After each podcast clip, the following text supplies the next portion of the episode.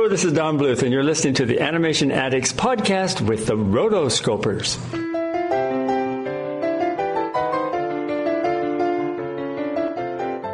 You're listening to the Animation Addicts podcast, episode 67. All dogs go to heaven. You can never come back.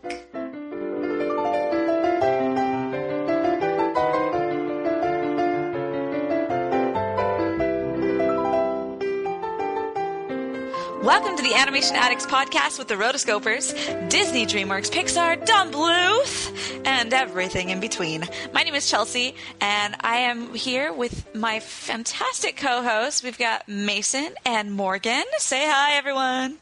Hi, everyone. Hello, world. Hello.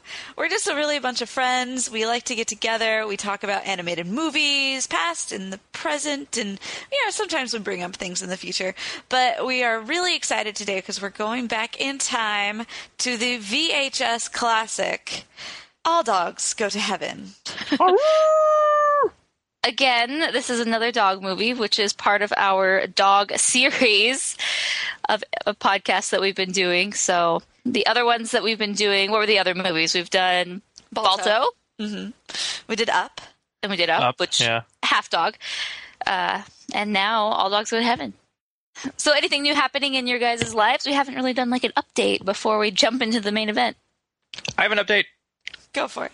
Oh, well, I was just going to say that I uh, ended my spring semester in the Viz program at A&M, and it turned out really well. I made all A's except for a B in programming, which everyone saw coming because programming sucks when you're an animator. But yeah, it did good. And then um, we had our big undergrad show, and uh, my animation and visual arts portfolio was a finalist for best portfolio. This is actually a Mason plug. Uh, but yeah, my portfolio did really well, and um, I had some digital paintings that were featured in the best of undergraduate show. And then I did this ca- uh, character animation video. It was selected for the undergrad visual work, so it's like the digital work. So they like everybody comes into the auditorium and they watch everybody's animation projects, and mine got selected for that. Ooh, fancy! Congratulations. Yeah. So yeah, it was a good semester, and then I've just been uh, taking a break, hanging out in Houston with Shanna while she's working, and uh, we're just here for the weekend. So I'm enjoying that. Oh, I saw Godzilla last night. Not animation. Yes, it is. Godzilla is animated. How was it? that's God. That's Godzilla language for it was really good. I enjoyed it. Um, they did a really good job, and I don't know. The visual effects were were pretty stunning, and I'm a Godzilla fan, so I was pretty excited. Just ask Shanna. I've only been like talking about how excited I've been to see it for like three months now, and uh, yeah, I finally got to see it, and I was I was really pleased. If if you like the old Godzilla films, then uh, you'll like it a lot. Don't expect as much action as Pacific Rim, but anyway, I'll um I'll, I'll let people know uh, on on articles and stuff. Yeah, by the time this episode comes out, Mason's article and YouTube review of it will be out, so I'll include that in the show notes. Woohoo! But yeah, what about you guys? Let's hear Morgan. Morgan's got some pretty awesome Ooh, stuff. yeah. Oh man, now you're hyping me up. um, so yesterday I graduated with my MBA, which is really exciting. Thank you, thank you. So done with school forever. um, for real, forever. I'm not going back to get my PhD. You can And- never go back. What what other exciting things are happening in my life, Chelsea? You're making it seem like there's Oh, that that is enough to go okay, around. okay. I was just worried that I I didn't know what else was happening in my life. No. So yeah, see. that was that was fun. So it's over, and graduation is done. I've actually been done with school for about two weeks. I was kind of just waiting for the graduation ceremony, and yeah, we had a bunch of family there. We went to dinner afterward, and it was great. It was really fun. what are you going to do now? Go to Disneyland? Uh, I really want to go to Disneyland, but I do not want to go during peak summer hours just because that's horrible Oh, yes, and lines. not. So we are planning on hopefully going in September when like 20 out of the 30 days are are ranked like on a crowd level of 1 out of 10 on touringplans.com. So I'm like, Oh, yes. sweet. Even on like Fridays and Mondays and stuff, I'm like, perfect. Hey, it's not like you have school or anything on, in September. exactly. Well, Yeah. cool. So so Anaheim then. Yes, I would like guess to go to Walt closer. Disney World, but you know we're going on a cruise in uh, December, so Yeah. Is the Seven Dwarfs ride going to be in Anaheim and uh, no, Disney World? I, haven't heard anything yet. Okay. Uh, I went with my family last summer, and we did the exact opposite. We went on the July Fourth weekend, which uh, it was adventure. Uh, Magic Kingdom was this like miserable s- sea of tourists. If any, anyway, we had a lot of fun, but on those hot days, like you, we just hung out in the haunted mansion. Nice. Shannon was getting all creeped out because we were well. The haunted the haunted mansion has um, air conditioning and stuff. It was it was a week of intense crowds, intense heat, and in, intensely ex- expensive food at Magic Kingdom. By gosh, it's the happiest place on earth. But man, that is a nine dollar cheeseburger right there. it's all about the corn dogs at Disneyland, hand dipped Awesome. corn dogs. Oh man, you know what is our favorite is to get the Dole Whip over in Adventureland. Those are good. Yes. They're always delicious. Those are Also, my favorite thing. Also, my favorite thing to do. Oh yeah. No, I was going to say. Anyways, we, we could talk about this on our new Disneyland podcast. Yeah. no, just kidding. I know. All right, Chelsea, what about you? Um, there's really not all that much that is going on that's like, woohoo, let's, you know, I'm, I didn't finish school and I didn't, you know, do all that fun stuff. But, excuse me. You don't need to cry, Chelsea. It's No, sorry, I- love you. It's, it's, it's okay if you didn't have any major life life Uh, achievements. yeah, there weren't really weren't that many life achievements that, but you know, there's a lot of really great things going on over here in my life. So I'm super happy, and I'm looking forward to the next couple months. Like we got a lot of really cool things coming up too. Excellent.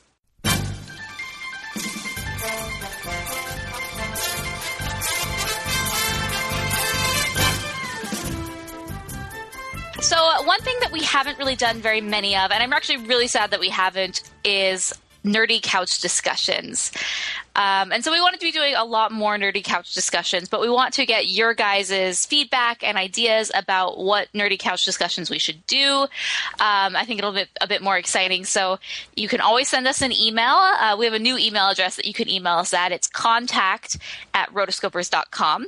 And then just say uh, NCD in the title, or just in the email mention what you would like us to talk about.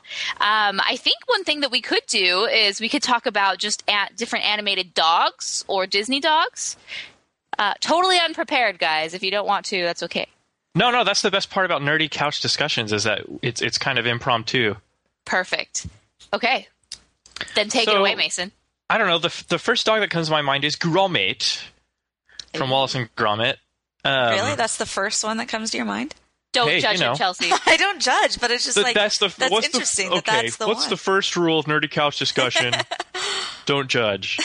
I don't See, we, judge. we need to we need to crowdsource our nerdy couch discussion because we've gotten in our the point in our relationship when we have nothing to talk about, and so we need our listeners' help. I'm just kidding.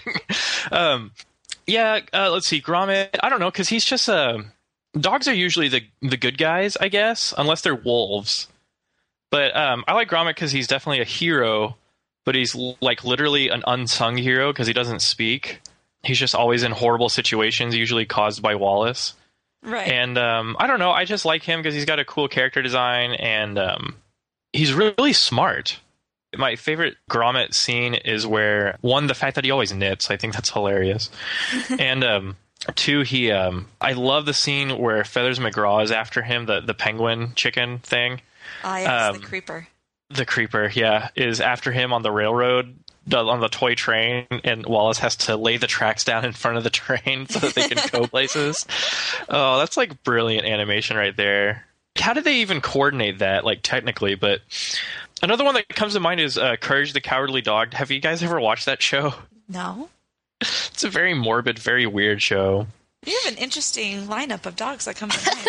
I was going Oh, to say, but what like, did you expect, Pluto. Disney? yeah, I was. I was going to say like Pluto, Goofy, Max. Uh, Lady you and the know, Tramp. Lady, Lady, Tramp, like Pongo those are the dogs Granita. that I come up with. Roly, Lucky. This is all those, yeah.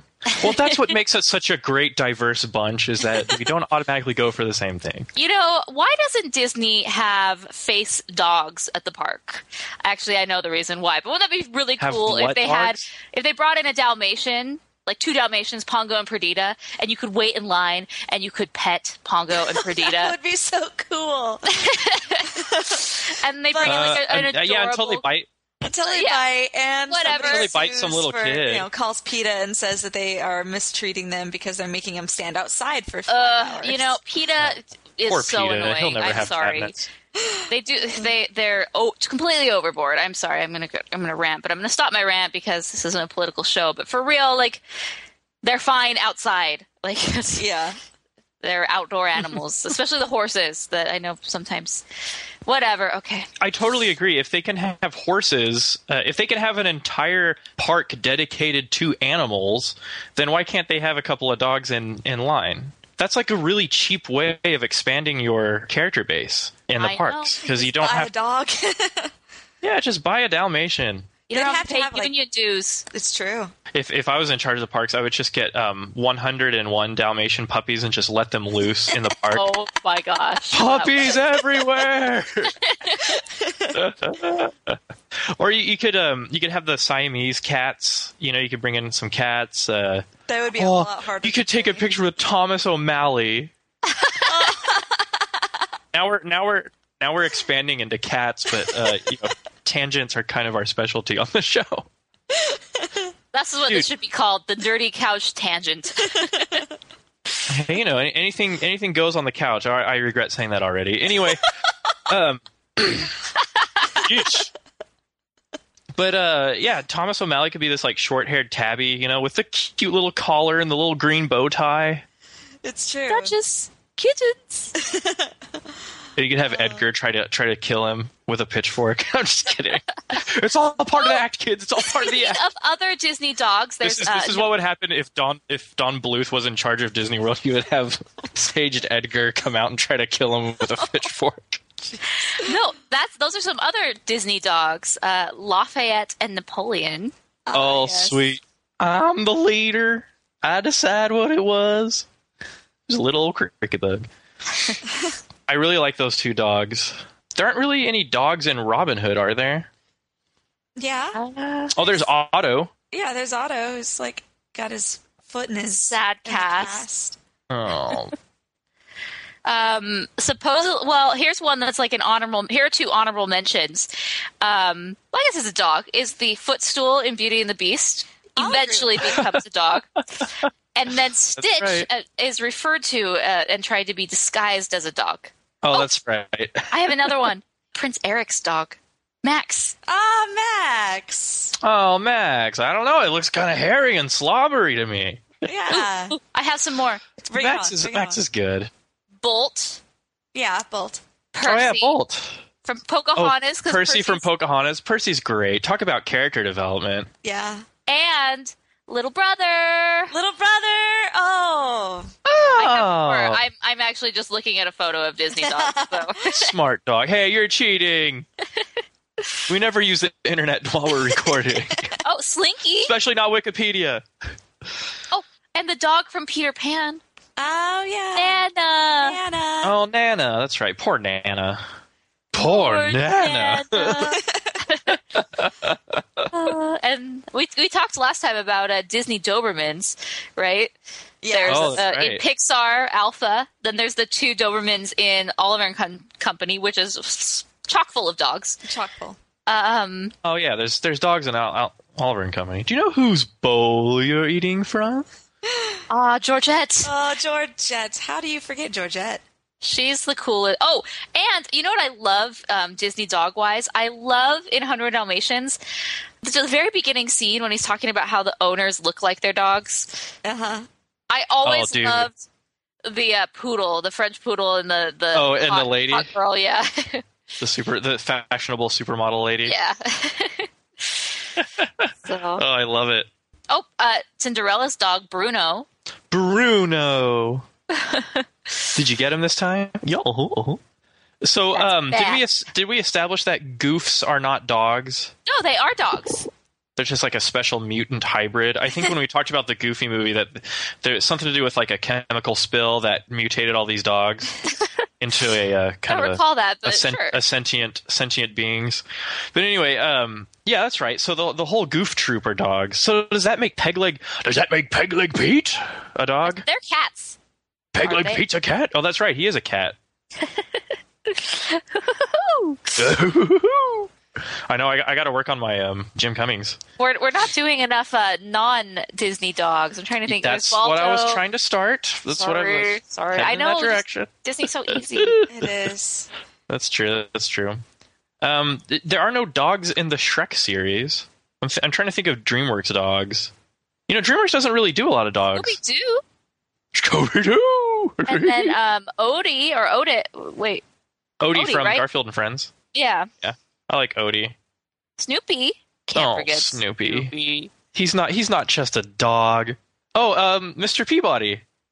Oh, Ah, yeah. yes. Mr. Peabody, Of Sherman. course. And uh, dog from Family Guy, and of course Santa's little Right. helper from Simpsons. There you go. Astro from the Jetsons. Oh, Ah. that's right. His boy Elroy. Actually, there's, there's a lot of Hanna Barbera dogs. You know, Scooby Doo um, had um, it- there was a series where, of course, there was Scrappy, which we don't talk about, Uh, Uh, but there's also Scooby. there's also Scooby Dum, who was who was uh, Scooby Dum was a, a cousin, like a country cousin of, of Scooby's, and he ran around with them for a couple episodes and solved mysteries. And then there was a, a girl Scooby who was in a few of them also. I forgot what her name was. She was like a Southern Belle kind of um, kind of dog. Like Scooby had these weird like down on the bayou cousins that Once Didn't you have it- you know, down while on they the were- bayou, they're all weird. Yeah, there's that one series where it's like Scooby's like, well, Scooby Dum just got out of prison, so I should really look after him. Hey, why don't it, it wouldn't it wouldn't hurt if you came along with us and solved a few mysteries with us. And boy, were they wrong. Scooby Doo was worse than Scrappy in a few episodes. Uh, that reminds me of the Simpsons episode where the Itchy and Scratchy show they add a new character, which is Poochie. Yeah. And, and Homer does the voice, so it's the Itchy and Scratchy and Poochie show. Anyways, um, he's a total flop. And so they cut him out of the series after a few episodes. And then the way he leaves, I'll find a clip and I'll put it in the show notes. But it's just like Homer didn't even get to record the last lines. He didn't even know that he was being cut out of the show. And it's just like a cell. and he says, I'm going back to my home now in space or whatever. And then the cell just lifts up to the sky. And you can see like the markings of. oh gosh, it's so good. I want to check it out. Oh. Oh my gosh. You've got Dog from Cat Dog. Cat dog. What about Huckleberry Hound? Oh, Huckleberry Hound. Oh yeah, and then there's um oh, there's the dog from uh, with the bunions uh, Ah, on uh, Rock-a-Doodle. yes. Oh gosh. And these shoes help my feet. It's like that's your justification for dogs wearing clothes. I like to all dogs go to heaven where it, they just inexplicably have full wardrobes. Uh, I love all dogs go to heaven. Well, and then we also have Buster from Toy Story. Oh, Buster, and then a Slink. Slink. Slinky Dog. I, I have here my um, updated official encyclopedia Disney A to Z, but I think we've covered a lot of the Disney dogs. Um, okay, so I was, was as I was looking on pictures, I someone had a dog for Gaston, and it, I don't even know. So for the oh, Disney, I love I love fan mashups. yes, let's mash this up. If Gaston could have a dog, what breed of dog would it be? Well, it Let's had to be a hunting discussion. dog. Yes, A Great Dane. Uh, like a bloodhound. Oh, a Great Dane. I'd put him with a Great Dane. I don't think Great Danes are hunting dogs, though. Bloodhounds are. necessarily. Yeah, bloodhounds. He needs a bird dog or like a, a sniffing dog. Apparently, dachshunds were used as hunting dogs for a while because they could burrow and find burrowing creatures. I don't imagine him with a dachshund. Oh. who who are the dogs that are after the fox in Mary Poppins? What's their breed? What about Fox and the Hound? We totally forgot two crazy dogs. Um, those dogs, I don't know. Oh, I don't know what those are. Yeah, I don't know much about. dogs. Yeah, but anyway, Gaston would have this like cool hunting dog. What about? But do you think the hunt the dog would be evil, or if he would be like an unwilling follower? He'd be like an unwilling follower. He, Gaston's not really eas evil. He's just crazy. There's a Yeah, difference. he's just crazy and, and prejudiced against beasts. Oh, Ladybird from King of the Hill. Oh yes, that is a very honorable mention. Ladybird's my dog. Do you guys even know why why Ladybird is named Ladybird? No. After the first lady. Yes, after Ladybird Johnson, um, Lyndon Baines Johnson's. Who's Uh. a, te- he's from Texas. Yeah. And Texans got to stick together. Well, Ladybird Johnson's more famous than Lyndon Baines Johnson down here, but but yeah, um, there's all sorts of awesome. We'll have to have a King of the Hill discussion, or I'll just do one. He'll just I'll do a lecture. Peter just starts a podcast on his own. Uh, this is the King of the Hill podcast. Anyway, Anyways, I think that's about enough for this. no, no, no, no, no. Awesome. Wait, buttons from Animaniacs. I like. I don't even know what Animaniacs is. What? Oh, I know what it is. I, my parents would just never let me watch it. Wait, what did they have against Animaniacs? I don't know. My parents didn't didn't like WB as much. So they were company specific to this. Yeah, yeah, they didn't like WB stuff. Uh, Tiny Toons Adventures was like the the only thing I could get away with. Weird. Yeah. It's okay. because uh, WB had Kids WB had Pokemon, which my parents were against, and um, they also had Animaniacs, which my parents were against. Beetlejuice, I think, was WB. Um, although um, I really my favorite WB, one of my favorite cartoons is the WB show. It's the An- Batman animated series from the '90s. Right, that one's good. Yeah, yeah. So anyway, Mr. J. Mr. J. Oh, Harley Quinn's great. Yeah, she is. Anyway, let's wrap this couch discussion up. That's what I was trying to do 10 minutes ago. Sorry. Oh, sorry, Morgan. So, in conclusion, there are a lot of animated dogs. End of discussion. if you have an animated dog that we didn't talk about, send us an email at contact at rotoscopers.com. And uh, let us know about animated dogs, why they're your favorite, why you're your least favorite. If you have uh, animated crossovers like Disney characters, what do you think their dog would be? Let us know.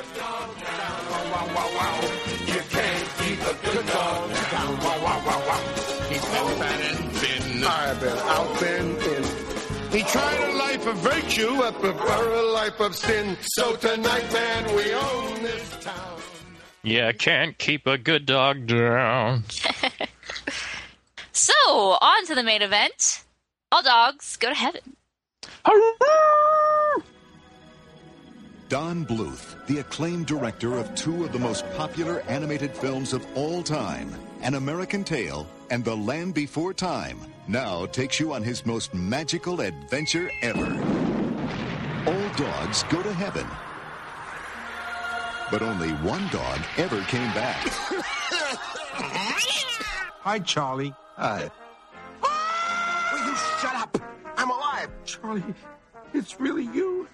The story of a canine con artist with a second chance at life who became a little girl's only chance for happiness. I'm an orphan. A little girl who talks to animals. Could you please tell me which one of you is going to win today's race?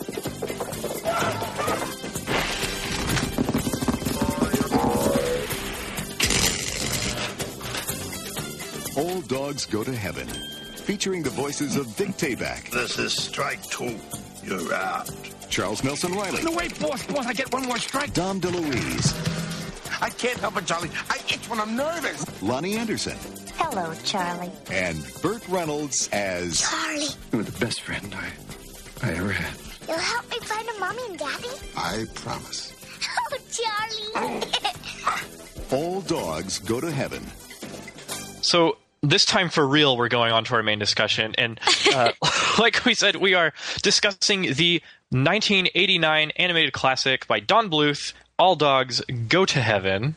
It- this is one of those movies that was like there was this long gap because I know I saw this sometime in kindergarten, but I only like conscientiously saw this movie last summer uh, when I went and saw uh, it at the Alamo Drafthouse in Austin, and Don Bluth and Gary Goldman were there. Actually, they sat right behind us, but I was like too nervous to like turn around and be like, "Well, howdy," you know. But anyway, um, Don Bluth and Gary Goldman were there, and after the it was it was an original 35 uh, millimeter film showing, so the quality was Whoa. horrible. Well, the quality Oh. was terrible. um, and uh, their voices were like coming out of like a Dairy Queen uh, drive-through window, you know. Anyway, um, so he and Gary Goldman actually got up and had a Q and A afterward, which was very entertaining. Don Bluth like growled a couple times when the question people ans- uh, like asked him about Disney. Oh, of I, course. I love it. I love it when people, when fans can't get past the fact that Don Bluth broke from Disney. Like, I'm sure he doesn't want to be known as the guy who broke off from Disney, because there were plenty of people who broke off from Disney. Oh yeah. You know, Don Bluth just happens to be have the highest profile because he seems to be pretty successful. Well, he was You also know. kind of the first. He was one of the first ones that really tried to make it. Of course, he had you know uh, he had Katzenberg who broke off uh, in in the '90s, but Don Bluth was like old school. Yeah. him and Ralph uh, Bakshi, man. Although I wouldn't, I wouldn't compare him to Bakshi's level of of production and, and content, but um, it was really cool. And I finally got to meet Don Bluth in person after the show. He said that he remembered me uh, from the from the podcast, but I think he was just trying to be nice. But he he talked a lot about you guys. I was like, yeah, I'm I'm part of the Animation Addicts podcast. Uh, Morgan and Chelsea's like, oh yeah, those are really those are really nice girls. They came came to my house and saw my my theater. So he remembered everybody. Indeed. And then, Nice. uh, yeah, I got to meet Gary Goldman, and then um, people were like, "What? What podcast?" So I got to do like a quick like plug in in front of everyone. awesome. yeah, it was kind of impromptu. I didn't want to steal Don Bluth's uh, uh, thunder there, but um, it was really nice meeting him. And then I also got they got some really cool insights on the film, and I wish I'd taken notes, but I remember quite a bit of it for this discussion. So interesting. We've done a few Don Bluth films over the years because obviously we like them. We've done Rock-a-Doodle. Is that the only one we've ever done? No, we did Anastasia. Oh, and Anastasia, of course. So now we're doing this. I really want to do Land Before Time. Let's do a dinosaur series. Um, Man, I want NIMH. I want I NIMH. want him too. that's true. Maybe we'll just do a Don Bluth series. Don Bluth Um, month. And interesting, so this movie was animated by his studio, Sullivan Bluth Studios, um, which is interesting. He his studio had three different names at different points in time. It was founded in 1977 when he left Disney as Don Bluth Productions, and then he got um, an Irish American business partner named Morris Francis Sullivan, and they changed the name in 1985 to Sullivan Bluth Studios, and that's where they worked with Amblimation to do an American Tail, and then after that, you know, this movie, uh, All Dogs Go to Heaven, was produced in Ireland. That's because uh, Sullivan moved the studio to Dublin, Ireland, because they were able to take advantage of a lot of tax credits and different incentives for producing movies over there, um, and so they were able to do um, Land Before Time, and then All Dogs Go to Heaven and Rock-a-Doodle, um, and then the name was changed back to Don Bluth Entertainment in '92 and was moved back to the states. So really interesting, kind of like the history of Don Bluth. Um, apparently, it went defunct in 1995, and Don Bluth no longer was kind of producing his own he was working for Fox Animation after that. So I don't know. I, I find Don Bluth's little era very interesting. I think we could do just a nerdy couch discussion on that later on maybe on our uh, Don Bluth series. Yeah. but it pretty interesting that that's that's what happened. Um, this movie had a budget of thirteen point eight million dollars, uh, which is really interesting because this was that was very low for the time. I would say. Um, you know, same year Little Mermaid came out, but the movie did well at $27.1 million in the US. So, you know, I loved All Dogs Go to Heaven. I never owned it, but I think it was always on Saturday morning, like afternoon, you know, when they'd show movies on Saturday Yeah. afternoons. Um, they say Saturday morning, afternoon? Saturday we get it. Saturday afternoon. It seems like that's what the the local channels would do is they'd show a movie, and it seemed like All Dogs Go to Heaven was always on. So that's kind of how I was able to see this movie all the time, and I always really enjoyed it as a youngin. I As a also youngster? did. We no, did as, have, as a youngin, yes. different than youngster. we Well, all did right. have this on Just kidding. VHS. Ooh, of course you did. Well, the, the thing about the VHS is that it ended up becoming one of the biggest selling VHS releases ever due to apparently a an effective marketing program for the release. We never had All Dogs Go to Heaven on VHS, but uh, all my friends did. I guess that's called a sleeper hit or a oh I don't I don't know what you call them, where uh, it doesn't do as well, but then like years later later when there's like a re-release, it does really well. People like rediscovered it, you know. Yes. I, I'd say this is one of the most pop, more popular Don Bluth films besides Land Before Time. yeah, what would you rank the most popular Don Oh, Bluth an American films? An- Anastasia, obviously. Then I think maybe American Oh, that's right. Tail. I think people forget that Anastasia is Don Bluth. But yeah, I would say the People don't for like Don. We're talking Don Bluth fans here, right, right. Not people who think Anastasia is a Disney movie, like our writer Pablo. Oh, quotes. if you don't get if you don't get it, that's like a long running joke in all of his articles that Anastasia is a Disney movie and that Oh, yeah. Rasputin is a Disney villain. And so in every article, even if it's not Anastasia or Don Bluth related, he puts that in there, and it drives people insane because. Because people will just like stumble on the website and they'll read that. They'll be like, "Oh my gosh, Anastasia is not a Disney movie," and it's, it's hilarious. And I don't even care. I don't care because I'm like, um, these articles are meant for real fans who actually get the joke and have been long time readers. So, you know, it's kind of our way that we can filter out the, the good guys from the, people are, new guys. people are, The new people are flagging people are flagging his articles as inappropriate because of it. if you could, you know. oh, that's funny. Well, I'd say all dog all dogs go to heaven for like the the grew, grew up in the '90s crowd. yeah. Uh, people like us, that all dogs go to heaven is a pretty big deal. yeah. Like pretty much every year in elementary school, we'd we'd watch this film or at least parts of it.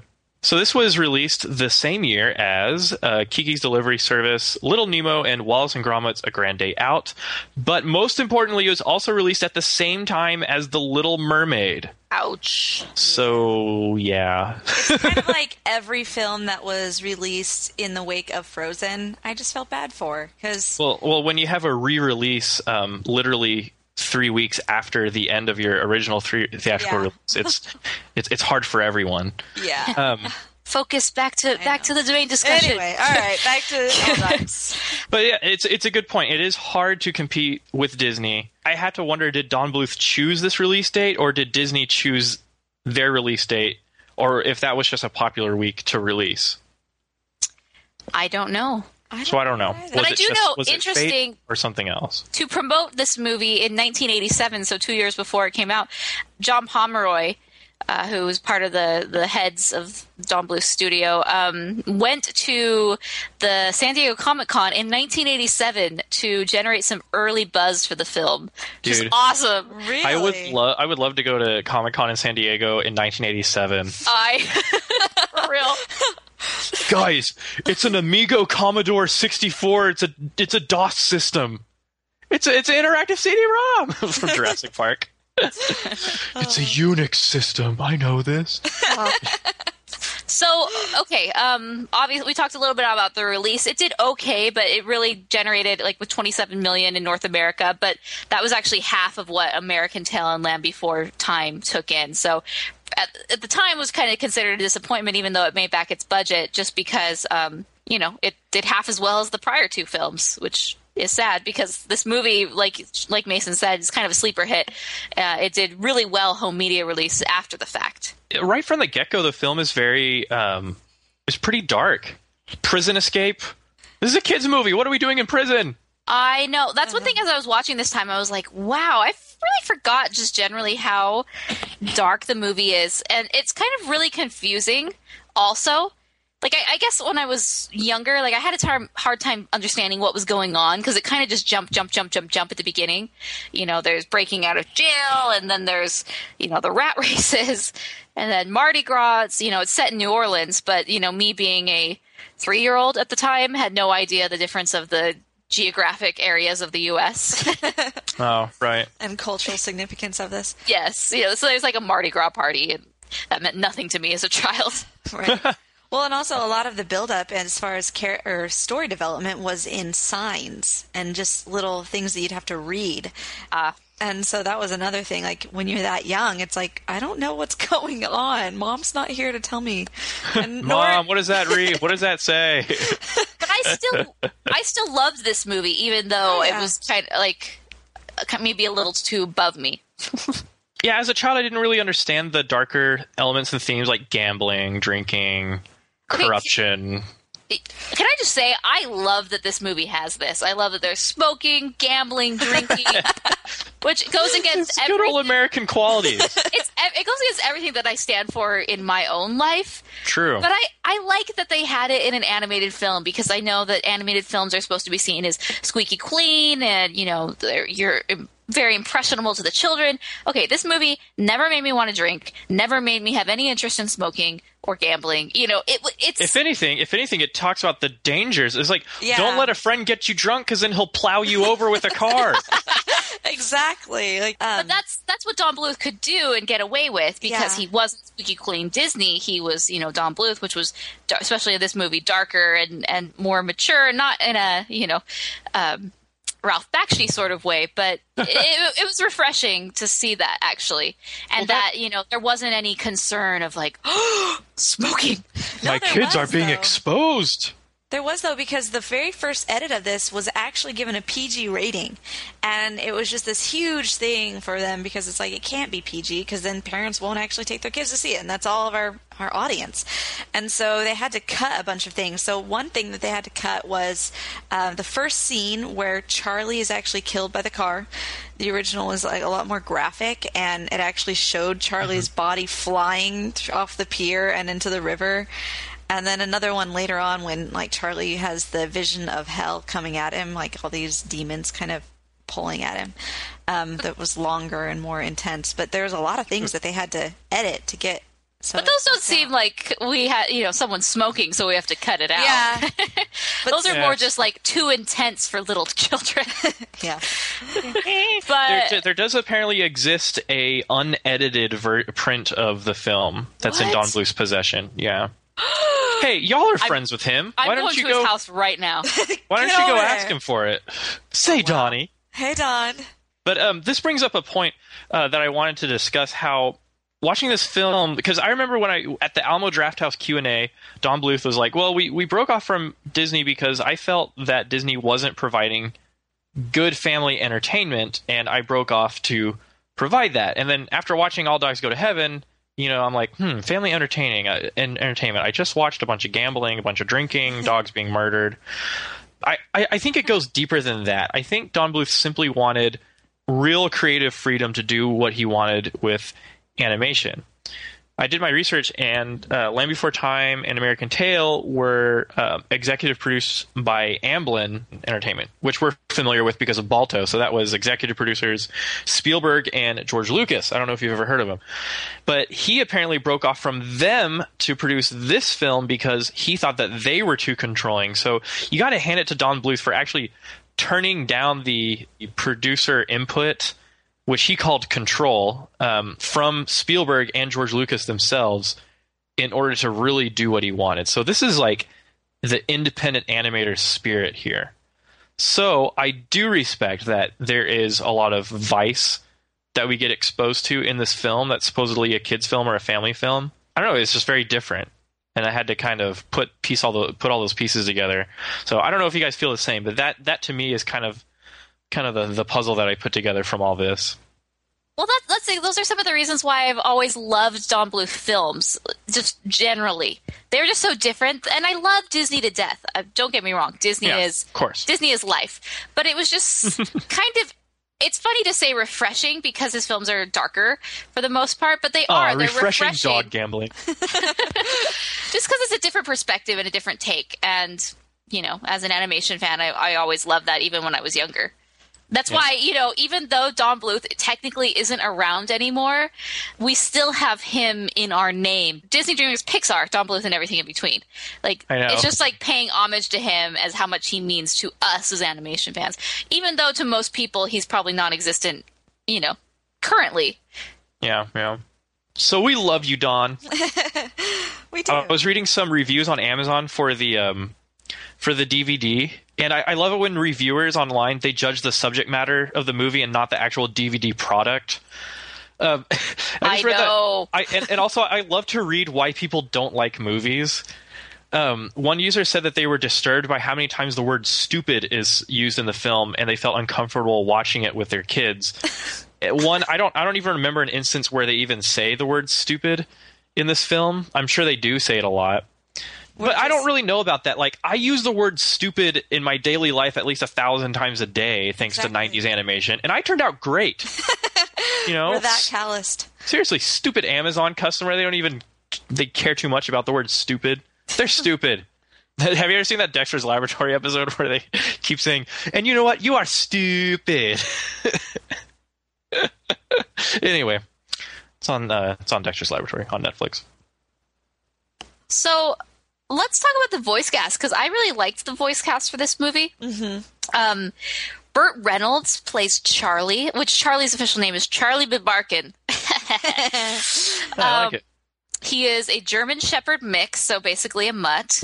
Um, and they designed the character with Reynolds in mind for the role. And they sort of mimic some of his mannerisms. And I, you know, we were talking about Balto and how Balto's voice didn't fit Balto's character. It was too gruff and gritty, like, "Hey Jenna, hey, uh, gotta save the children." children.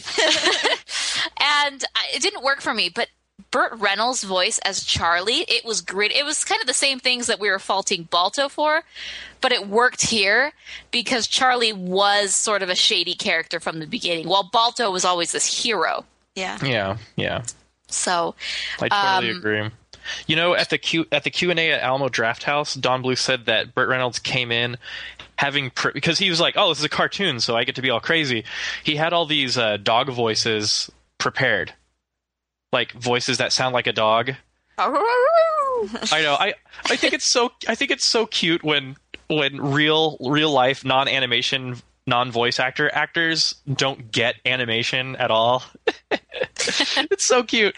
But uh, Don was talking about how he started talking, and I was just like, and Don Bluth was like, "What? What the heck are you doing? just, just do your normal voice. That's why you we cast you in the first place."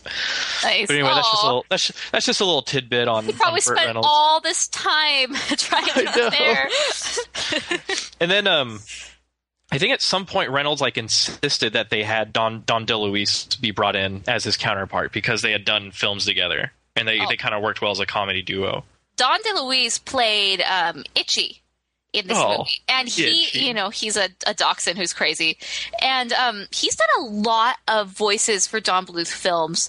Um, Secret of NIMH. Secret, Secret of NIMH, he's Jeremy in American Tail, Tiger. oh, Um, Tiger. Troll in Central Park, Stanley. Um, he, like he played in the, the sequels for American Tail and Secret of NIMH 2 and All Dogs Christmas Carol, whatever. Um, but yeah, he's done actually quite a bit for Don. It was kind of like one of his go-to, it was sort of like his John Ratzenberger. Right. yeah. He did have quite a few of the same people throughout a lot of his movies. I love Itchy because uh, I like his character design because this is the late '80s, and you have to have a character wearing, uh, you know, quote unquote hip clothes. you know, he's kind of got he's got the sleeveless shirt going on. He's got the um, the baseball cap. Yes. Oh gosh. Which doesn't fit his personality at all. It really doesn't. It's just the era. He needed to be a little more hip hop if if he was going to wear the, It's true. those clothes. We have to talk about the voice of Anne Marie, Yeah. which is Oh, so sad. But her was played by a young girl named Judith Barsi. This was her final role before she died in 1988. So the movie hadn't even, you know, they still had a year left before it was released, and she was tragically murdered um, by her father. Right, by her father. Yeah, it was a murder suicide. And so he ended up killing her and her mother and then killed himself and like burned down their house. It was Oh my gosh. People Yeah, it was really go to jail for being losers. Yeah. And the thing is, Don always, like, I read an interview with him where he just talked about how they nearly paralyzed them because they all had tape recorders of her voice so that they could help with animation, and none of them could listen to it for a while, and they just. They just had to stop everything for like a couple weeks, you know, just to be able to not have that. No Anne Marie scenes. Yeah, it's like just don't even do it. Don't go there. And he, apparently that same day, like once he heard about it, he couldn't even stay in the studio. Like he had to just leave. He had to go. So tragic. Yeah, Can't even horrible. imagine. Can't even this imagine. Is, this is a year before it came out, and they were going to be doing using her a lot in the promotions of this movie because Burt Reynolds' contract is that he made one stipulation is that they could not use him to promote the film. and they could not use his Great. name, which was like great. Now what? And so they What a didn't jerk. Focus on her, and now they can't do that. It's just really sad. My gosh. There's also this weird tragic story about the the archives being being thrown away, right? Mhm. Yeah, so I was reading on this is apparently in my research. Um, I was reading on the Facebook page. Morgan actually showed this to me a couple like a year ago or so when this guy, his name is Daryl Gilly, he was got on the Don Bluth Films Facebook page and asked if he could get. He said he was the the announcer voice in All Dogs Go to Heaven for the rat race scene. He said that I, I just really want a cell of that character that I voiced. Do you happen to have any? And then later on, they said, "Sorry, we don't. Like, we'll look and see if we can find anything that we have, and if we do, we'll give it to you." But I mean, this was a direct reply from either Don or Gary, and he said that we donated all of our animation archives to the Savannah College of Art and Design back in 2005. Also, the financing company for All Dogs Go to Heaven demanded the return of all of the work, which we did. Then they decided that it was too expensive to store and either destroyed it or had it just taken to the dump. What a shame. This is a financing company. Don't they understand how valuable these are? Yeah. You don't just throw things away. You save them, And you sell them on eBay. piece them out. Okay, I don't. If you don't want to store them, sell them there. Have an auction. Yeah. But you're literally putting money in the trash. yeah. Like why Idiots. why do they Idiot. why do they demand to have the archives returned from a museum I think. Bes- no, no, no. or to the This col- was- from the college? This didn't. was this was before this was back in the 90s before any of the stuff was donated to Yeah. the college after the movie was finished Okay. around 89 since they basically provided all the financing for the film they technically own the film and everything that belongs to it and i guess for some reason they said this film is our property we get all the cells um, and there's nothing you can do about it because they financed your film if don bluth had financed it himself he would get to keep them but Sure. uh, and then they were just really lame and threw it all away. It's like you're just going to throw it away. Why don't you give it back? yeah. That's such a that's such a waste. Like that uh, yet another tragic story about this movie. So, I mean, yeah, just throwing that stuff away is like throwing away like pieces of history. Yeah. All It's disgusting. bad things. real. All right, anyway, back to back to the back to the movie. They break out of jail, and I people say that the plot is disjointed, but I don't really think it is. Like I understand like where all this is is going. Like Charlie was Charlie had a casino, you know, a dog casino, you know, because I I can wrap my head around that. and uh, evil Carface dog. Um, we find out that oh, spoiler alert. Um, he was kind of the reason why Charlie was on death row in the first place. So he wants to get rid of him. And I, I forget where all the songs come in during all this. Well, they all have like little moments, and I thought they fit for the most part, as far as like how they segued into them. Like, for example, you go into a bar, and then they all just start, you know, doing a drinking song, and so that's the that's the song. You can't keep a good dog down. And I love that song. It's a good one. You can't keep a good dog down. oh no no no! Can't keep a good dog down. Robin. Yeah, the words to it are actually really clever too. yeah, yeah. What did y'all think about the um, the scene of Charlie getting splattered by Carface? You mean when he gets hit by the car? Yeah, like what did you think? Very bold move. I I like that he had to die. I guess. what Yeah. what are you going for? I just think the I, I don't know. I just think the whole sequence is is creepy. oh, He's like drunk and he doesn't even know what's going on. Poor guy. He's like yeah. singing One and dancing the whole time. I think one of the reasons why we kids thought this was a cool movie was that it was one of the probably the only popular animated film where you see heaven, like where where the movie actually takes you there. But it's like doggy heaven, you know. Yeah, I actually I, I really like this movie because you do see the two sides. You see heaven, which you never see, like we never go there, and then parts of Diablo. You know, the depths You- of hell. There you go. Yeah, totally. And so it the the film really does have this like spiritual side to it. And at the Q and A, Don Bluth did talk about. I think he talked about an experience he had when he was a kid about a dog that died in his family, and his parents, you know, explained that you know, according to their beliefs, that there is a place in in heaven for for animals, and that he didn't have to worry. And so you know, Don Bluth definitely grew up with this concept of finding your family again in heaven after you die. And so that's he he did cite that as part of the inspiration for this movie, which which I thought was really cool. And it's a, I think why pe- why this movie appeals is that one you get to see these cool scenes of heaven and, and these highly spiritual scenes, but at the same time it it delves into that question like do we see our beloved family pets because they're part of our family, you know? So I, I thought that was a, a cool little detail. Mhm. Heaven is kind of funny though. It's really In this movie. I love the color scheme of heaven. Cotton candy, you mean? Yeah, lots of cotton candy everywhere. It's better than I ever dreamed it was. Welcome to doing whatever you wish. yeah. That's Doggy a good Heaven's song. great. That's Yeah. another good song. I love that Whippet. She's super cute. She's pink, and um, ah, she's like one of the standouts of this movie. When I think of All Dogs Get Heaven, I think of her singing and her line, "You could never go back." Yeah. I think with all these dog episodes, we've been quoting that a lot. Yeah, the, the listeners are probably like, "Oh, we get it. You can never go back. Got it. I never want to go back to this episode. Thank you." Oh, fast forward. Dogs are naturally loyal and loving and kind. um, I guess. Then what about Carface and his cronies? Carface is disgusting. Pretty no me bad. gusta a Carface. I like his line. I like his line where he's like, "What? What? What? What?" so funny. '90s animation. his like henchman dog is also kind of gross. Aw, killer. He has like this uh, studded collar, which really doesn't. But then these huge glasses. So I'm not quite sure what to make out of this guy. And then he's just kind of like a loser. You He's know, not as bookie tough and a- mean. Yeah, he's, he's not a real killer. He's just a bookie. So this is jumping like way ahead, but that family of dogs that's like orphans, it has. Oh, they they just make What- me laugh. I don't know if they're all her kids, which they're not because they're all different breeds, but Yeah, you never it's know.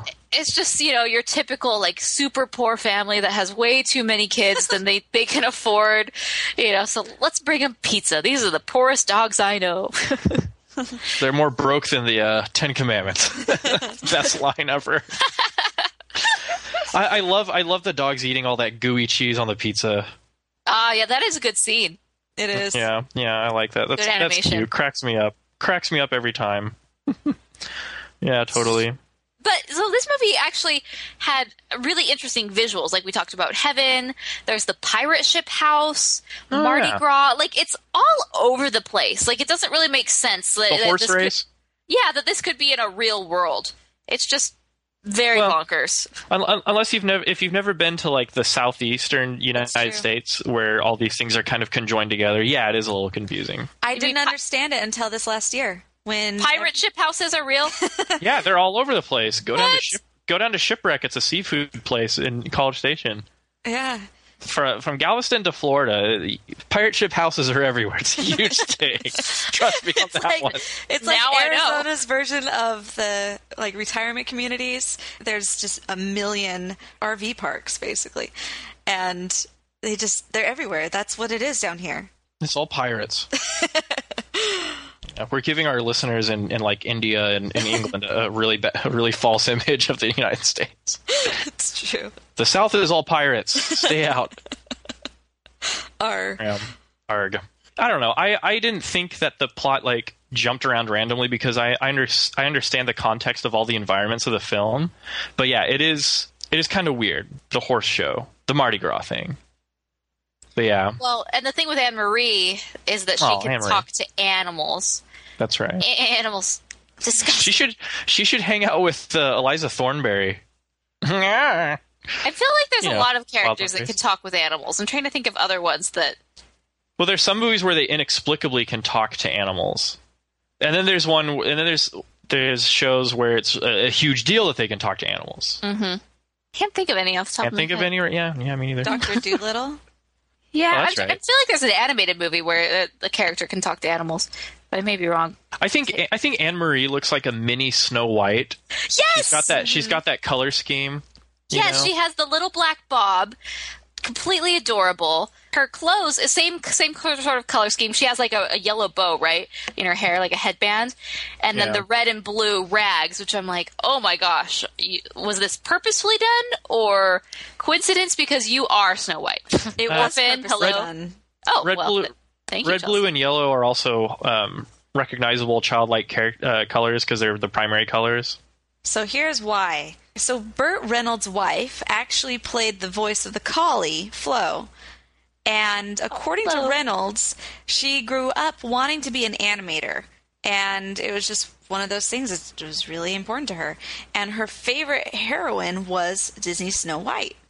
And then later, when she was doing the voices for it, she was just always all about Snow White. And so, in order to kind of like ode to her, they put a lot of Snow White's image into Anne Marie. Man, they really pandered to Burt Reynolds here. Right? It really. movie. and they couldn't even do anything with it. Aye. Oh well. Yeah. well, that's pretty fascinating. So that's why she looks like a mini Snow White. Yeah. Well, she's friggin' adorable, okay? We need to do a YouTube video of top animated kids. Oh, I think she would be up on the list. children. Um, the other one would be uh, R- Russell. Oh, From Russell. True. Good afternoon, sir. My name is Russell. Anyway, um, her animation's okay. I feel like she's very highly rotoscoped, but um, that just means that the kid who who did the live footage was was cute too. Yeah, there's a lot of rotoscoping going on, but that's kind of normal with background characters in Bluth films. But especially the, the I feel like okay, you know the film where they're pandering for money at the horse races, Yeah, and everyone's just like wandering by them. I feel like that's like a very classic Bluth scene. I feel like I've seen that scene in in Anastasia somewhere and uh, a few other few other movies, but that's kind of like. I don't know. When I see that, that typifies Don Bluth to me. Like rotoscope characters all over the place with the main character yeah. middle. When I think of this movie, I think of her dressing up as a mustached man Oh and getting the horse race betting ticket. Reminds me of uh, Little Rascals.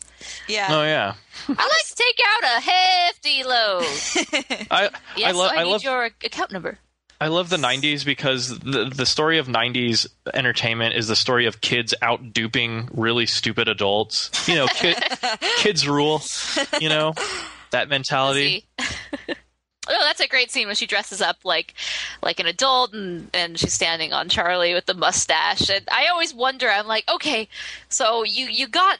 You were able to buy the tickets. You lucked out this one time, but how are you going to cash in your tickets for that much money? I don't know. Yeah, I don't know. But know. the great thing about Anne Marie is that she's really sort of the moral compass because Charlie isn't. He's just doing gosh, anything. he's- And, He's horrible, totally Yeah. exploiting this little girl. yep. And he just wants to earn a lot of money, get his casino back, and to you know rub it in Scarface's face. Um, but she's always the the voice of reason. Like when she finds out that the wallet was stolen from that cute, adorable single or a childless couple, Oh, they're so great. and she's like, "Charlie, you stole this." I mean, she just gets really worked up. This is part of Charlie's story arc. It just breaks your heart in some places. When she calls Charlie a bad dog, that was like totally broke my heart. Yeah, that's probably the kind worst. Of, kind of like when when Carl called Doug a bad dog in Up. That's like the word when you're if you're a dog. That's the that's the last thing you want to ever hear. you do not want to be called a bad dog. It's the lowest you can get. I don't know. That was kind of the message I got out of this film. Like Charlie throughout the film, he doesn't really change, but you want him to change. He's totally enveloped in the vices of the world, like all the gambling, all the all the corruption, until he meets this little girl who needs him because she's an orphan. She needs him to be a, a good dog, aka you know man's best friend and all that. And so I like it. This was kind of the one of the big messages I got from the film is like how do we how do we solve the problems of people getting involved in like violence and drinking, gambling, corruption, all that stuff. You strengthen the family, duh. Like just a little family love, you know. And that's why that's why animation is so great is that they can tell these stories and tell these messages in such an entertaining way. yeah.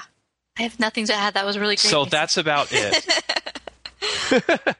but yeah, um, because like Charlie is a bad dog.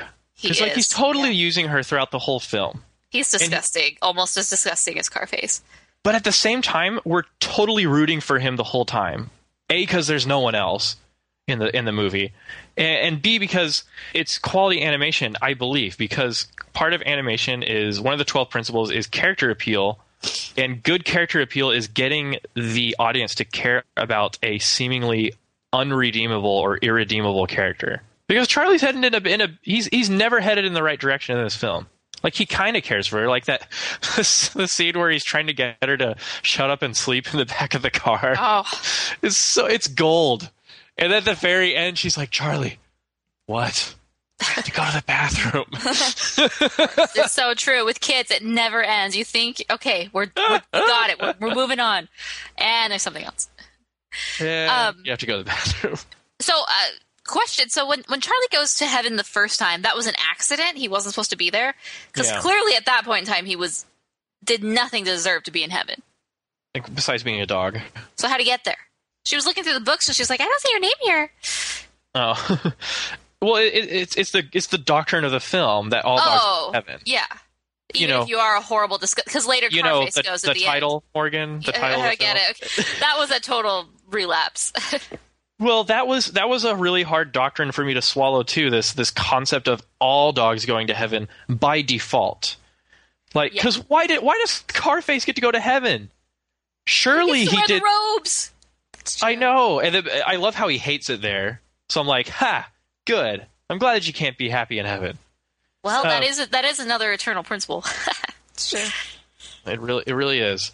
Um, and then I guess he's trying to steal his pocket. And the whole thing with the pocket watch, you know, I like how um, Charlie's like, "Oh, sweet, a watch that'll take me back and that'll take me back to to life." Steal, wind.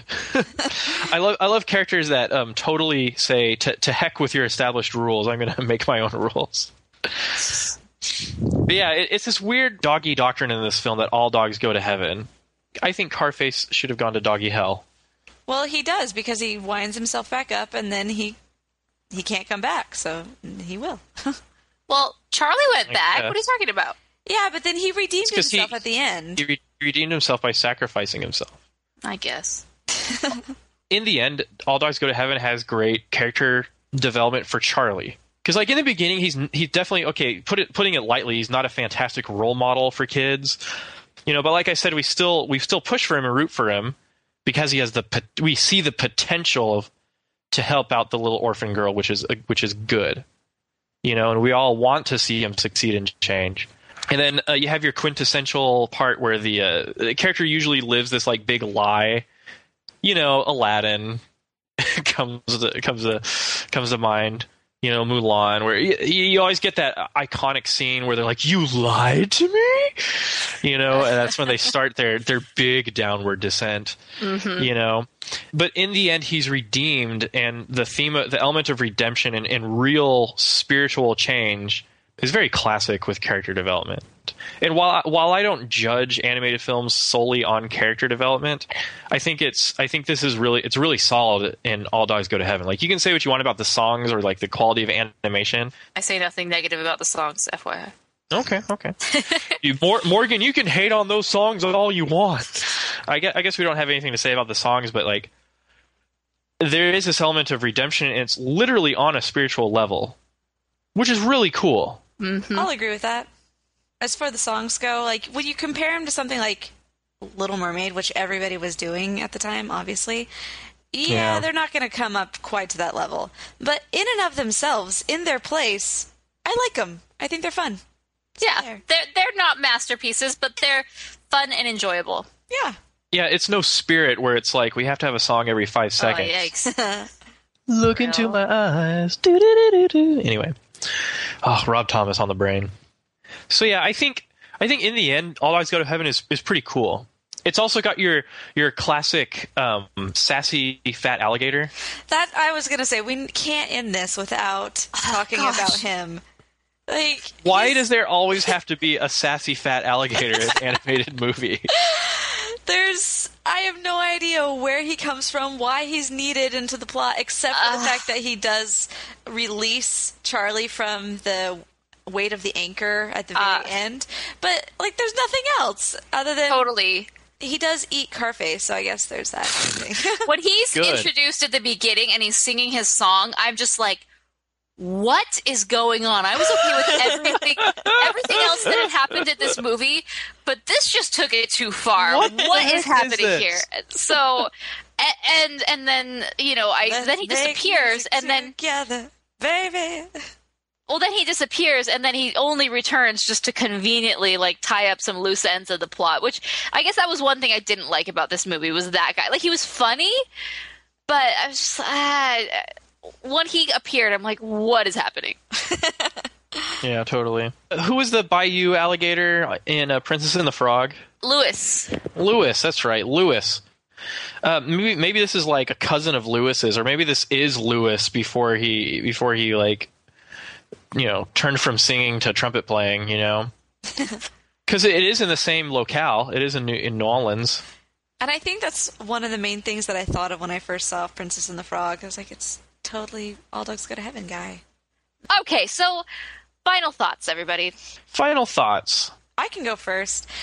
I grew up on loving this movie. Like, there's a lot of good things in it, and there's a lot of things that are like, yeah, that's probably not like the most triumphant, awesome animated movie ever. It's not, but it, it was good, and it was one of those movies that I continuously watched as a kid. Dom DeLuise really made me happy a lot. Um, I would give this movie three and a half stars on a like a critical, just because of the enjoyment level and the replay value. Non-critical level, I would probably do it more just because of the replay value, but I'll just go with three point five. I also will give it 3.5. Like Chelsea said, grew up loving this movie. Um, when I watched it again, it, it didn't lose any of its charm that it had when I initially watched it, you know, 20 years ago.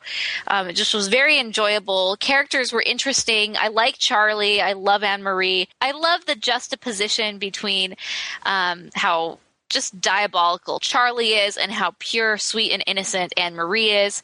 And I, I like where both of their lines go, their plot lines through this movie. I thought it just, it's fun, it's interesting. The songs, surprisingly, you know, were another thing that they're not masterpieces, but they're fun to listen to, which I like. And so, yeah, three and a half stars. All right. Yeah. I can't give this a three star and I can't give it a four star, so we'll uh, I'll do three and a half stars along with you guys. That seems to be a really comfortable rating for this film because I do I do like the tale the, the the character arc of redemption for Charlie. Like it's always good. It's always good to see that to see that that even the the rottenest nastiest people can change, and it usually you know loving a child is the key to doing that. And to me, that's a principle that needs to be brought up more and animation is a the perfect vehicle to drive that message home. And I thought that Don Bluth did a really good job being independent from other studio influences. Like I think that's it's an achievement in itself that he got to have some real cre- creative freedom with this film. And um, you know, maybe someday we'll get to see the the uncut version of All Dogs Go to Heaven. Ooh. Um, I think uh, Itchy is adorable. He's probably my one of my favorite parts of this film, and Anne Marie's great. So yeah, three and a half stars. Is, I mean, it's it's definitely a solid animated film, it's definitely a, an animated like icon or like staple from the '90s, late '80s. You know. Totally. Totally, totally.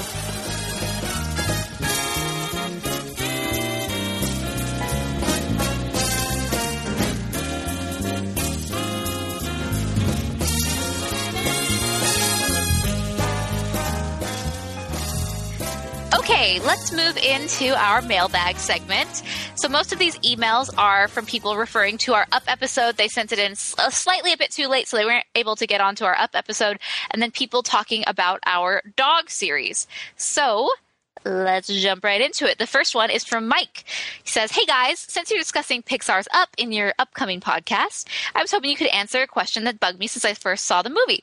Why are Carl and Russell spending the whole second half of the movie trying to keep Muntz from capturing Kevin? Didn't Muntz merely want to transport Kevin to the U.S. alive just to redeem himself? It's not like he was going to kill the bird. Way to treat your hero, Carl. Am I missing something? What are your thoughts? Also, I thought you'd be interested in hearing about a California couple who turned their house into a duplicate of the one featured in this film. Keep up the great work, you animation explorers, and remember, adventure is out there. Mike.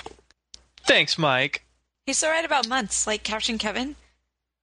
Yeah, What was up one would ask why what the big deal is. It- the, the thing is, is that Kevin um, Kevin has a family.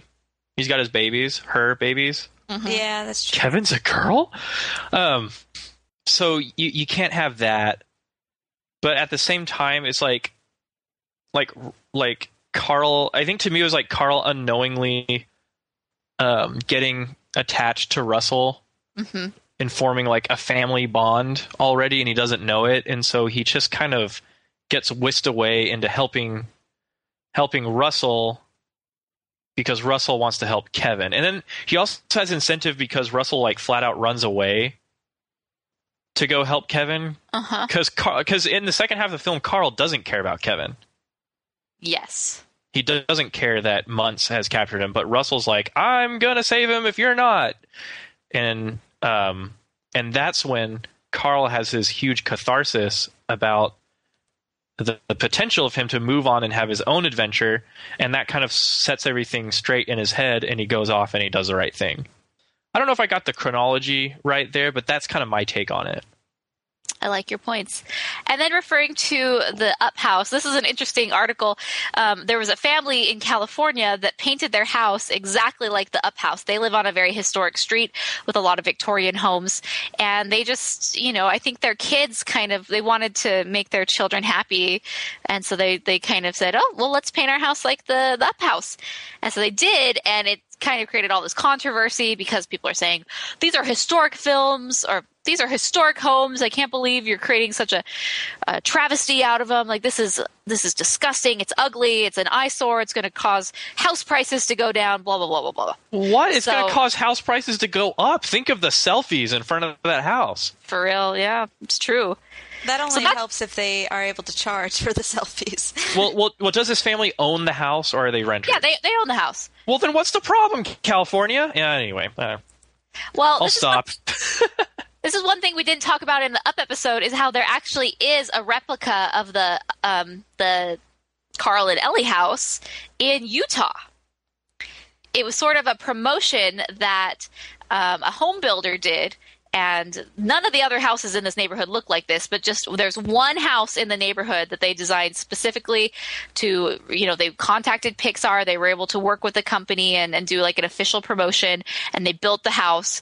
And the family that lives in the the house now, they're huge Pixar fans. Like it's a dream come true to be living in it.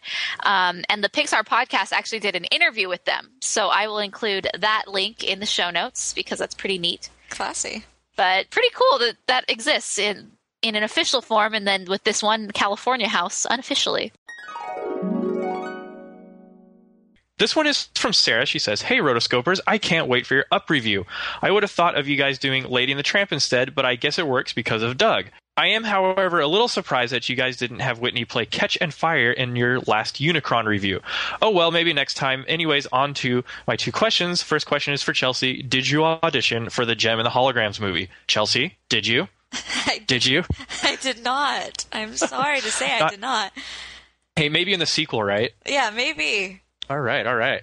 I, I, you know, I could see you doing like a cosplay, or you know what we should do? We should do rotoscopers cosplays. we would attract so many people. anyway, I, I could be. Um, Cosplay is all about. It's all about cosplay these days. Like, there's so many YouTube people who do cosplays. it really is. I should be a hiccup. Yeah, we're training these dragons, Dad. Anyway, um, since Morgan, she uh, Sarah goes on. Since Morgan missed the Meet the Robinsons review, Chelsea with Tangled, and of course Mason with Hercules, will there be separate inter- reviews of the films you didn't do on the podcast or on the YouTube channel? Especially Mason's re- review of Hercules. Jeez, I didn't didn't realize I would cause such ripples not being on the Hercules episode. Um, and uh, and Sarah was kind enough to point out all the episodes where we were not present for certain episodes. I I never thought we would have such attentive fans. So, but uh, yeah, Sarah. We're we- always watching you. always watching Wazowski. anyway, um, wow, I didn't realize I was I was gone for so many episodes. I'm kind of ashamed. Um, Sarah, thank you for caring. Um, we love to be on as many episodes as possible. Unfortunately, sometimes due to scheduling and other stuff, we're not able to to be there. But thankfully, we have excellent roto roto writers to uh, fill in for us when when they need to. Um, Uh, I mean, aside from the occasional anecdote and um, and comment and or mini discussion on films that we missed, I don't think we're going to go back and do separate episodes. Um, so sorry. Maybe if it comes out on Blu-ray, then that's that'll be our chance. also, you will note that uh, she listed all the episodes, and then my the Hercules episode that I missed is in italics and has an asterisk. So apparently, s- someone was really offended that I wasn't on the Hercules episode. So Mason, give us your mini review of Hercules right now.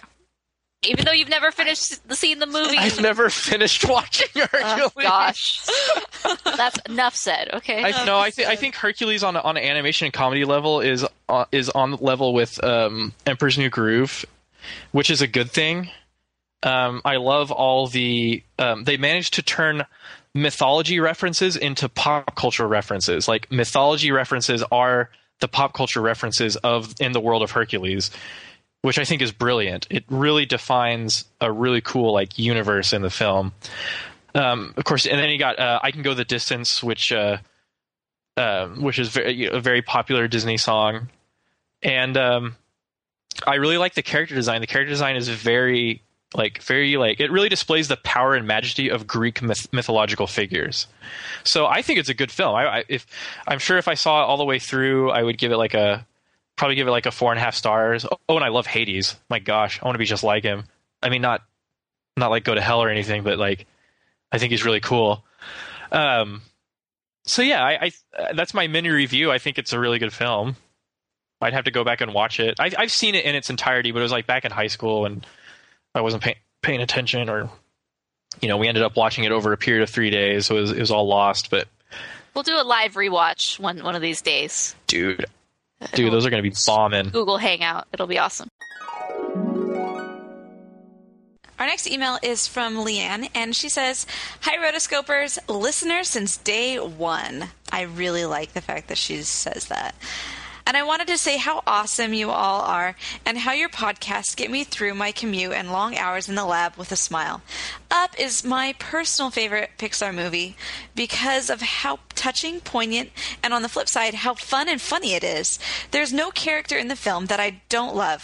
From the antagonist to the protagonist, everyone is memorable and it hits you right in the feels as it should. I remember watching it the first time and feeling so mad at how, yet again, the married life scene started the movie off with me crying. But in spite of being angry, I knew that the story would be wonderful. I love the juxtaposition of how Mr. Fredricksen with Russell how one is missing Ellie and the other one has no father figure, and how through the crazy adventure through the falls, they find each other as well as what they need. Who doesn't love Doug? Seriously, our family dog, Tyke, looks exactly like Doug, so I'm a bit biased. But ugh, so, so great. So happy. Leanne. Thanks, Leanne. Yeah, Doug is one of the Doug is one animal sidekick in a in a Pixar or Disney, you know, that kind of film that doesn't annoy the heck out of you. Like he's totally lovable. I don't know anyone who doesn't like Doug in Up. He was voted our top loved character, wasn't he? Yeah, we had a poll on the sidebar of the website, and he definitely swept the swept the ballot. People love Doug. Okay, now our final email is from Jacob. Can He I can I do this one because he's from Texas? Go ahead. Okay. All right, this one I want to read myself. This one is from Jacob. He says, Dear Rotoscopers, my name is Jacob Heron, and I'm from a small town in the great state of Texas. Hello. Awesome. I've been listening to your amazing podcast since January 2014, and you kept me entertained, informed, and laughing all while I'm traveling and or drawing. When I heard you were doing animated movies over Man and Women's Best Friend, I was ecstatic. I noticed that you didn't mention one of Disney's beloved puppy overloaded classics, 101 Dalmatians. Who doesn't love a puppy, right? Anyway, I also hope you include Disney's Bolt in your review selection. I love this movie to death, and what's not to love about a dog who thinks and believes he is a real super dog, and his journey to find his beloved owner and discover who he really is. I would have loved to see this movie adapted into an actual TV series. Thank you for reading my email. Keep up great podcasting, and God bless. Thanks again, Jacob H. First of all, thank you for being Texan. You're awesome. And uh, second of all, I, I will admit that in, in our uh, I don't know how long this dog's series is gonna is it gonna go on, but like we have missed like 101 Dalmatians and like Lady and the Tramp, like those are like Really dog dog ones. movies. But I'm glad we did Up because people were clamoring about that one too. Yes. Like fans really wanted to hear that one. Hey rotoscopers, this is Dan Siciliano, and I am very, very, very, very, very excited about your next podcast episode centered around Don Bluth's All Dogs Go to Heaven. This film is one of my top three favorite animated movies, along with The Secret of NIMH and Fantasia. I don't care if anybody is slamming the picture. I just love this film because it has a lot of, lot, a lot of colorful moments, especially the the opening of the film with about like five to seven minutes long, like the um, the opening dog pound escape sequence with Charlie and Itchy, the uh, rat race sequence. It's such a colorful and funny sequence, and the and the you can't keep a good dog down musical number. Uh, I just love this film. I I extra love it with um, the original version, the original home video version back in 1990, where you have the original MGM home video logo, the Dom DeLuise intro and outro, the sneak preview to Rock-a-Doodle, and the commercial uh, from Downing. I just love this film no matter what, no matter what. So I just hope you uh, you guys are doing well. I wonder how your opinion of the film is, and I'm not going to bite about it if you give a, a bad remark on the film. Hello, rotoscopers. It's Maddie Allen here from Plymouth, England. Um, I hold a Bachelor of Arts degree in Animation Arts, and here is the good and the bad from All Dogs Go to Heaven. So, firstly, the good, the characters. The characters in this film are great.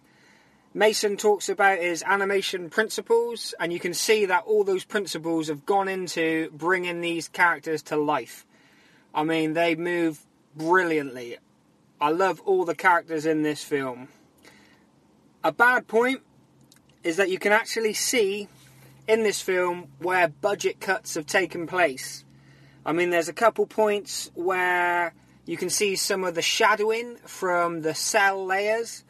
Um, also, some of the backgrounds in some areas are not as good as the rest of the film, and even some of the supporting characters, like the female dogs, the puppies, the horses, or any of the other animals, are badly caricatured compared to that of the dogs. I mean, the dogs are caricatured really well in this film. I mean, even the rats are.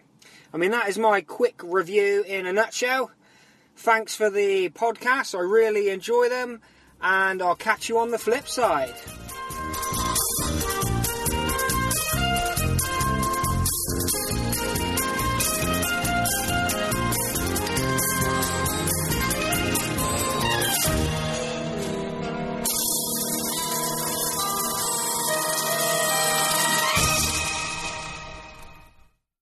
All right, guys, thanks for another fabulous episode with uh, the classic All Dogs Go to Heaven. It was a fun episode to talk about. And, and I like this one because we didn't really go scene by scene by scene, which we've kind of fallen in the habit of doing in recent episodes. We just sort of talked about whatever we wanted to talk about, and that was fun. If you want to prove to the world that you got to the end of this episode, use the hashtag PinkWhippet. And of course, anytime you're referring to the the podcast, use the hashtag AnimAddicts. You can find the show notes at rotoscopers.com slash 67 on our website, rotoscopers.com. That's where you can find all of the latest news and reviews of the animation world, including our YouTube channel, which has been featuring more and more of Mason, which is really exciting to have his videos on there and his reviews. Very, very fun stuff. You can subscribe to us on iTunes, and we'd love it if you leave us a review. If you've been listening for a while, you know those people who who write in saying, "I've been listening since day one." You guys, that's who we want reviews from. Just saying.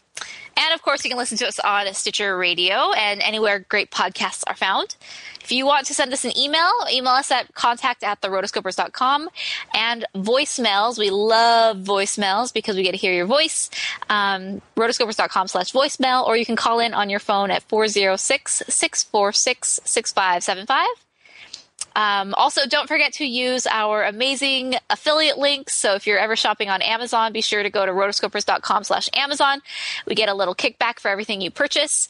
Thank you, person who bought a TV in the past few months. That was great. Awesome. That was fantastic. Keep buying TVs, America. Come on. And if you're interested in audiobooks, uh, go to rotoscopers.com slash audible. Uh, we love audiobooks. We love podcasts, but sometimes, you know, you got to get your literary, uh, whatever. But sometimes you got to get your reading in. So Audible is a great way to do that. You can do it at the gym, in the car. It's great. So, uh, yes, I'm Morgan Stradling. You find me at Twitter at Morgan Stradling. I'm Chelsea Robson. You can find me at Chelsea Robson on Twitter as well as on my Facebook, which is chelsearobson.com. You can get there. And as always, I'm Mason Smith. You can find me at Twitter at Mason SMTX. Um, and that's yeah, that's the best way to reach me on social media right now. Yes, ever since Mason has joined Twitter, Twitter has been a better place. Aww. Uh, I remember the days when Mason wasn't on Twitter, and it was sad. It was a sad place. Because it was like, we're all here except for him.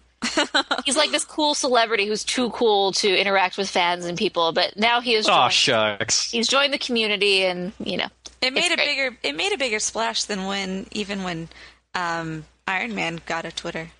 well, speaking of speaking of being too cool to, to hang out with fans, by the time by the time this podcast is released, I'm still going to be in the Houston area. So if if you're a fan and you want to like hang out or meet me, you know, if you, you think that'd be cool, um, then uh, send me a shout out because I'll be in the Yes. Houston area. Being being bored, like seriously, I, all I've been doing is, you know, going out. You know, never mind. So, Rotoscopers meetup in Houston. If you're interested, tweet Mason Smith, Mason SMTX. For real, that is happening. If you're interested in doing a meetup in the Arizona, Phoenix area, tweet me, Morgan Stradling. And if you're interested in the uh, Nashville area, tweet Chelsea at Chelsea Robson.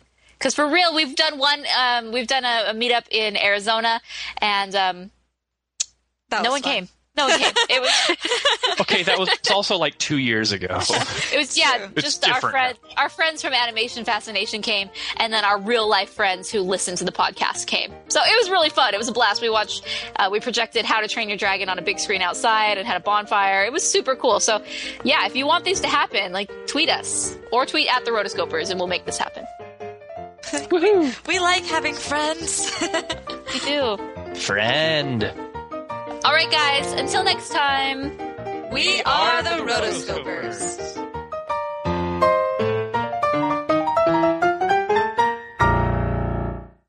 And that's spelled W H I P P E T. Right? You said PP.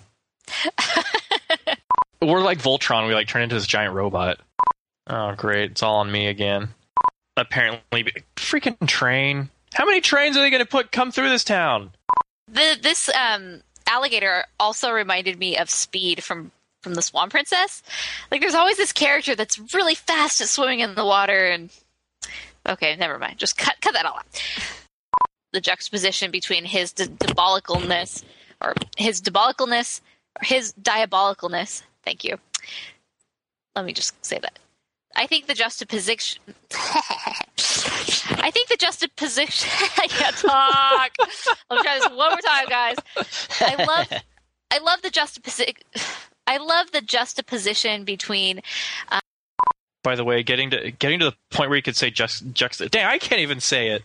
That's gonna be that's gonna be a good part of the The the, the blooper reel. Yeah, juxta juxt. Wow, I can't even say it. juxtaposition. There we go. Juxtaposition. Oh well, way to go Shut on your first try. Shut up, Chelsea. I want you all to know that I'm better than you. well, you're great. You're pretty He's great. So There you go. revenge, revenge. Anyway, um, I remember watching it the first time and feeling so mad at how, yet again, the married life scene started the movie off with me crying. But in spite of being angry, I knew that the story would be wonderful. I love the juxtaposition. See how I got that on the first try? Of Mr. Fredricksen with Russell. How okay. Quiet, Chelsea. I love the juxtaposition, twice in a row, of how Mr. Fredricksen with Russell Basically, the last five minutes just cut. Just cut after I said there's a poll Just on the website. throw it all away. Just Okay, cool. Well, that was I made that way more complicated. Chelsea made that way more complicated. Sorry. stupid Hey. person who can pronounce ju- juxtaposition. Dang it!